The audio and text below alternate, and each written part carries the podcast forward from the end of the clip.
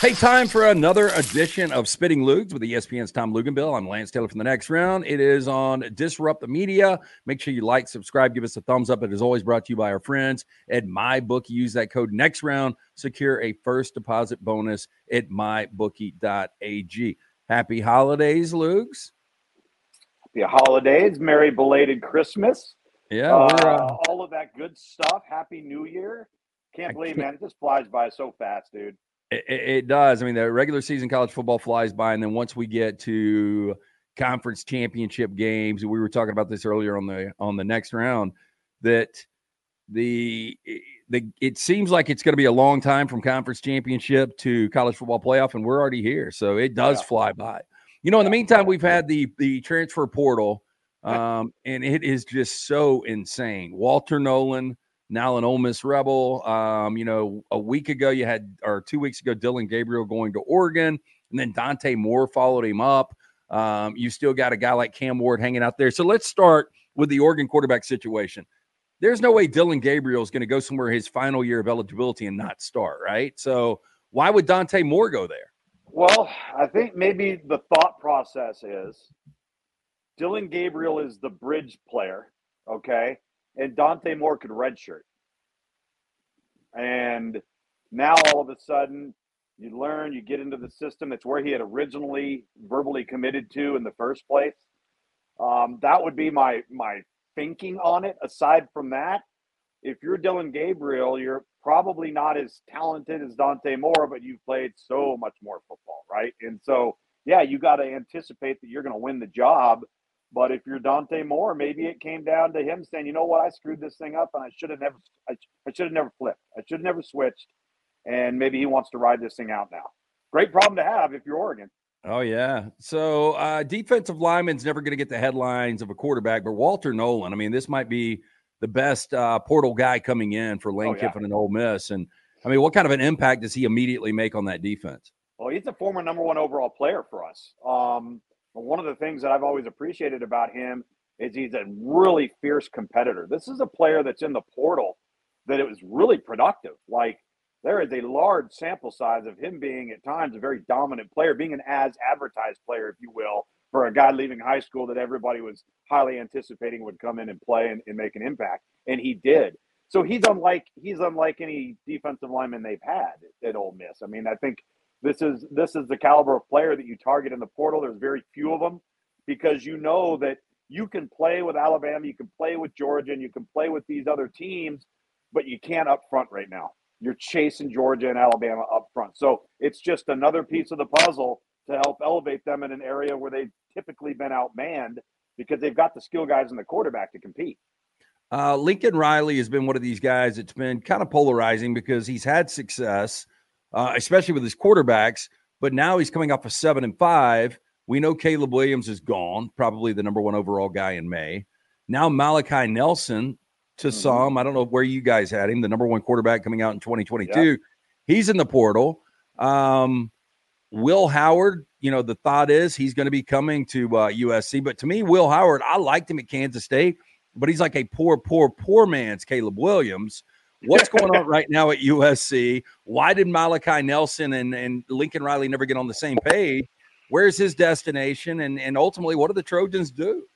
I would be very curious to know if Malachi Nelson is one of those guys that got caught up in name, image, and likeness, and all of a sudden there wasn't any more motivation. Right? Um, one man's opinion. I think he's very talented physically, but I think that there was a big disappointment from the moment he arrived in terms of what needed to what you needed to do to be a great great player right aside from all of the other stuff and he may just got caught up in it a little bit. And he is talented. He's a guy that that um, is a pretty thrower, good athlete, highly productive throughout his high school career. Everybody recruited him, but something was wrong, right? And you know, Will Howard's played a lot of football, but he's a complete polar opposite of basically everybody Lincoln Riley has had going back to when he first, uh, you know, arrived at Oklahoma as a as an assistant coach prior to becoming the head coach. But he's played a lot of football, and I think there's something to be said for that in the portal with a lot of these guys. But they're running. Listen, they're running out of options, man. I mean, what, here's what I think at some point or another is going to have to start happening at the quarterback position as it relates to the portal, not just for a school like SC, but they're a great example right now, but really for everybody.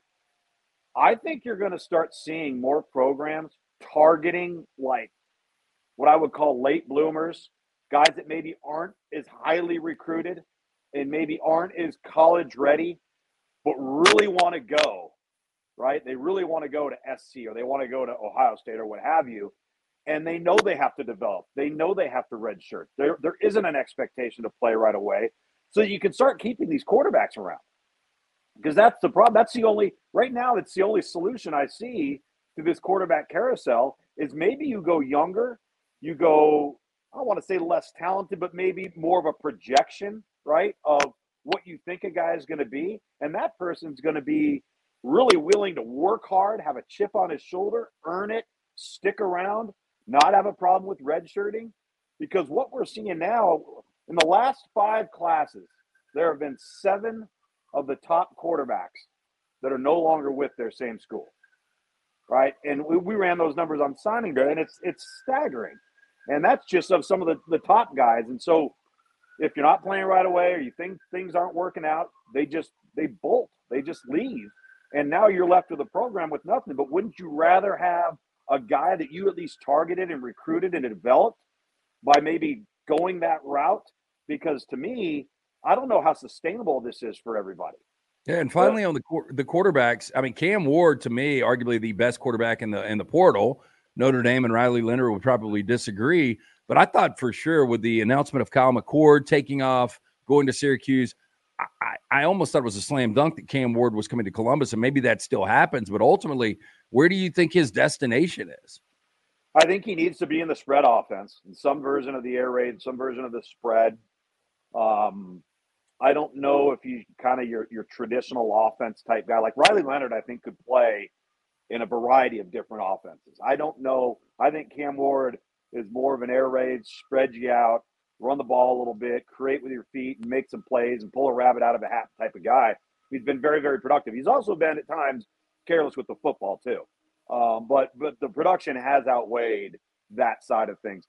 I, would he be a good fit at, at Ohio State? Yeah, probably. Um, they've they've been really really productive with with athletic quarterbacks. I think with the Cotton Bowl coming up, this is a great opportunity for Ohio State's you know quarterback and Devin Brown to prove that they don't need to go to the transfer portal, and maybe that's one of the things that that Cam Ward's waiting on to see who plays well in the bowl games. Like who's got who and has somebody committed to somebody, or does it look like ah, there's going to be a great opportunity there? Maybe that's what some of these guys are waiting on.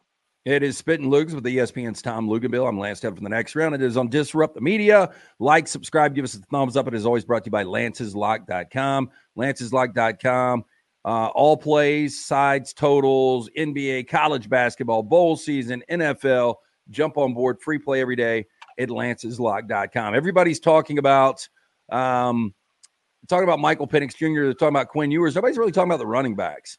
And I thought yeah. Dillon Johnson was so huge, especially for Washington in these one possession games. And then obviously, um, the Longhorns now with Jonathan Brooks going down, CJ Baxter's the guy who's got the advantage there, and ultimately how big, um, how pivotal is whoever you know has the most yards on the ground in this game. Well, I think the advantage is probably with Texas because Texas, their approach first and foremost is to come out and run the football. That's they, they want to run the football, period. If you look at Washington, really the, the run game started to really balance out the attack from the SC game on, which was fairly late in the season. You know, they didn't have, they didn't, you know, he hadn't really emerged. And I think he's added a tremendous amount to the offense because you know, you do have to play the box a little bit tighter now against Washington than maybe you did in the first half of the season. But people also fail to realize that while Jonathan Brooks was having a Heisman caliber uh, season when he went down against TCU, CJ Baxter was the starting running back to open the season. He hurt his foot in the opening game of the season. Um, excuse me, hurt his foot against Alabama um, and then you know missed a week, and then came back a little bit for the Baylor game. But they have such depth at running back at Texas because Brooks goes down. You got C.J. Baxter, you got Jaydon Blue, you got Savion Red, who can run the Wildcat stuff that they do with them in short yardage on the goal line. And so I think the depth probably aids Texas. I would say that if Texas has a lot of yards on the ground, it probably means that Washington's offense was not on the field very much. Because Washington, while they're explosive and they can create um, a lot of big explosive plays, particularly through the air, they score quickly. Texas has shown that they can go the length of the field and and really be methodical, run to pass, quick screen, uh, tight end screen, the whole nine yards, and take time off the clock. And so I think it probably benefits Texas. I think Texas will have more of a concerted effort to run the football against the 90th ranked defense in college football this year, which was Washington. That's the other thing too that that um, you've got to acknowledge in this matchup is while I think Washington will attempt to run the football, name one team that's run the football against Texas. Nobody can run the football against Texas, and they haven't seen anywhere close to those two defensive tackles that Texas is playing with inside. And so I would say Texas rushes for more. And as a result, if they do, they're going to limit Washington's possessions. Okay, on the fly drill here, Lugs. Um, okay. Coaching quarterback matchups in the college football playoff. So you've got DeBoer and Penix. We've got Ewers and Sark. Who's got the advantage there? I want to say DeBoer and Penix, and the reason why, and I said this to Ryan Brown earlier, when Quinn Ewers is good and when he's on, he is really good.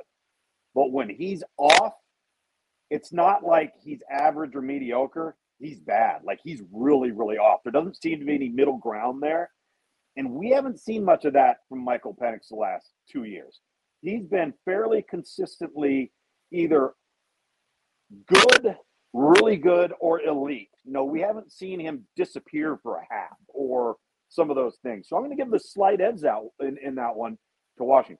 Okay, on the other side in the Rose Bowl, how big is the gap? Because you know, in September, October, you would have said McCarthy a much better quarterback than Milroe. Now it looks like Milroe is the more productive, better quarterback, and then obviously Saban over over Harbaugh. But is it a huge gap with those combos? I don't think it's a huge gap, but it's you're talking about two completely different offensive approaches and also two completely different players at quarterback. It's so hard to compare as good as JJ McCarthy has been during his career at Michigan, the Michigan offense just isn't very good, particularly the last three or four weeks. And JJ McCarthy hasn't been very good. I didn't think that they finished overly strong, looking like the type of offensive football team you want to be to win a national championship. Whereas I think Alabama did look that way. They got better and better and better as the season went on. Their trajectory was upward. But I would say Saban and Milroe just because Milroe brings more to the table that you have to defend than JJ does. Okay, before we get out of here, you and I always talk a little entertainment here. I don't know how yeah. many holiday movies you watched over the past week. I'm still wrapping them up and watching them. But if you had to give me a, a hidden gem holiday movie, not your run of the mill Christmas Vacation or Elf yeah. or any of yeah. those, do you have something? Four Christmases, the most okay. underrated Christmas comedy maybe ever. Okay, it was it was on the other day. I watched some of it. I, I thought Vince. I love Vince Vaughn, yeah. and I thought him as uh as Joseph in the play was was really good. Dude, how uh, great was that scene? Yeah, there there were there were some there was a there was some funny part. It was a great cast too. I mean, how, about, how, about, how about when he goes to his dad's house with his brothers? One of them's Tim McGraw, and the other one's Jon Favreau. Yeah, and they're doing the whole wrestling thing. They're putting the satellite. Dude, yeah, I think that is a great movie. And then, uh, and then his best friend growing up is banging his mom, who's sissy yeah. Spacek. They're playing board games. It oh, does have so some good, good parts. Uh, yeah. Mine would be Office Christmas Party. Have you seen it yet? Great movie. I yeah. love it. I thought it was. I thought it was misreviewed because it didn't get great, great reviews. I think oh, it's awesome. It got crushed. Yeah, I uh, so girlfriend had never seen it. We watched it. Her family had never seen it. Watched it again, and then watched it with my little guy and it just you you miss there are so many great one liners in there too and that's oh. a great oh. cast too because bateman can play anything and then tj miller it was oh, fantastic dude And I'll tell you who was great in that is the gal from uh, Saturday Night Live, who Yeah, played Kate like the office. Yeah, Kate McKinnon was great in that. I thought she was really, really good. I'll tell you the other one that I think.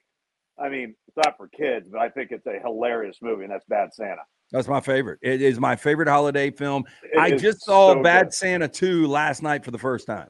Oh yeah, It's bad. filthy. Like I'm glad I didn't watch it with yeah. my kid because you know Bad Santa's bad enough, but Bad Santa 2, it is next to level. How about the kid when he walks up to Billy Bob Thornton and he and he hands him this? He goes, "Is this a present?" He goes, "Well, what is it?" He goes, "It's a wooden pickle."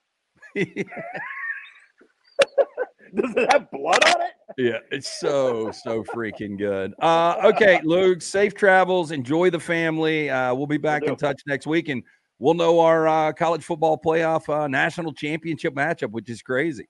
I know it is going to be crazy. How, how how much you think?